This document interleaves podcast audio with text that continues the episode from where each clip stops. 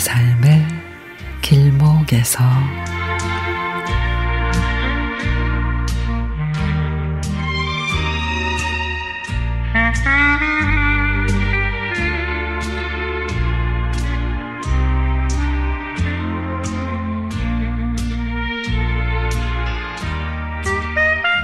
올해 예순 둘이신 저희 어머님은 오늘도 열심히 알파벳을 써내려 갑니다.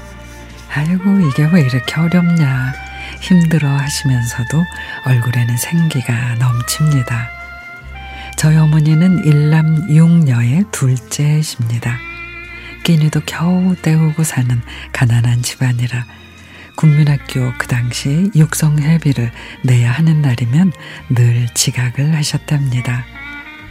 증조 할머니는 며느리인 저희 외할머니께 계집 애들은 공부 가르칠 생각이나 아예 마라 하며 호통을 치셨고 외할머니는 빌고 빌어서 육성예비를 얻어내 손에 쥐어 주셨다고 합니다.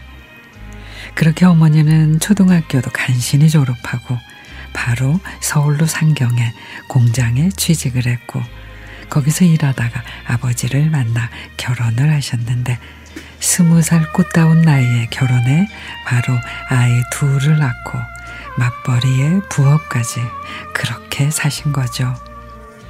언젠가 제가 대학생일 때였습니다. 삶에 힘들어하는 어머니에게 원망 섞인 목소리로 주경야독 몰라요? 주경야독?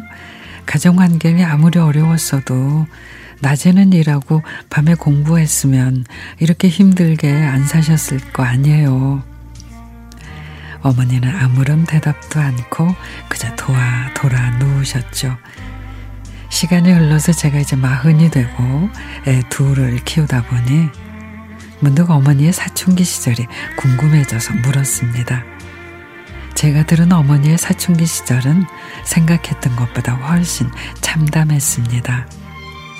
그러니까 15살에 서울에 올라와 작은 아빠 집에서 지냈는데 작은 아빠는 알코올 중독이고 작은 엄마는 저희 어머니가 타오는 월급을 모두 가져가 화투를 치러 다니 나가서 엄마는 늦은 밤에 퇴근해 오면 단칸방에 아이들이 울고 있어 사촌 동생 셋을 먹이고 업어서 재우고 그러셨다고 합니다.